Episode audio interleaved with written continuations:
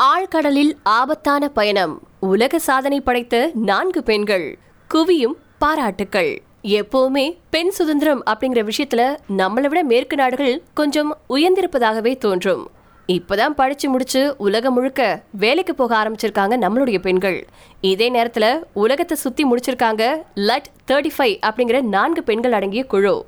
அவங்களுடைய வரலாற்று சாதனை உலகம் முழுக்க இப்ப பேசப்பட்டுட்டு வந்துட்டு இருக்கு.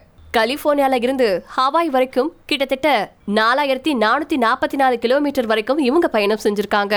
லட் தேர்ட்டி ஃபைவ் அப்படிங்கிறது Libby Castella Sophia Denison Johnston Brook Downs மற்றும் ஆண்ட்ரியன் ஸ்மித் அப்படிங்கிற நான்கு பெண்களின் குழு. இந்த மிக நீண்ட கடல் பயணத்தை இவங்க முப்பத்தி நாலு நாட்கள் பதினாலு மணி நேரம் பதினோரு நிமிஷங்கள் பயணம் செஞ்சு நிறைவு செஞ்சிருக்காங்க. ஆழமான கடல்ல யாருடைய உதவியுமே இல்லாம படகோட்டிய இவங்களுக்கு இதுதான் முதல் ஆழ்கடல் பயணமா?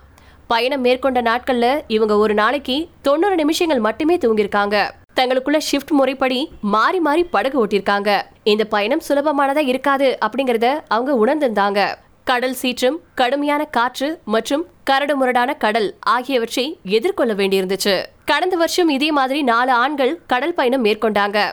அவங்க முப்பது நாட்கள் ஏழு மணி நேரம் முப்பது நிமிஷத்துல இந்த பயணத்தை மேற்கொண்டாங்க. இதுதான் உலக சாதனையும் கூட. பெண்கள் இப்படியான பயணத்தை மேற்கொள்வது இதுதான் முதல் முறை. லட் தேர்ட்டி ஃபைவ் குழுவின் லட் தேர்ட்டி ஃபைவ் குழு இதன் மூலமா அமெரிக்காவின் கவலை மற்றும் மனச்சோர்வு கூட்டமைப்புக்கு நிதி வழங்கியிருக்காங்க.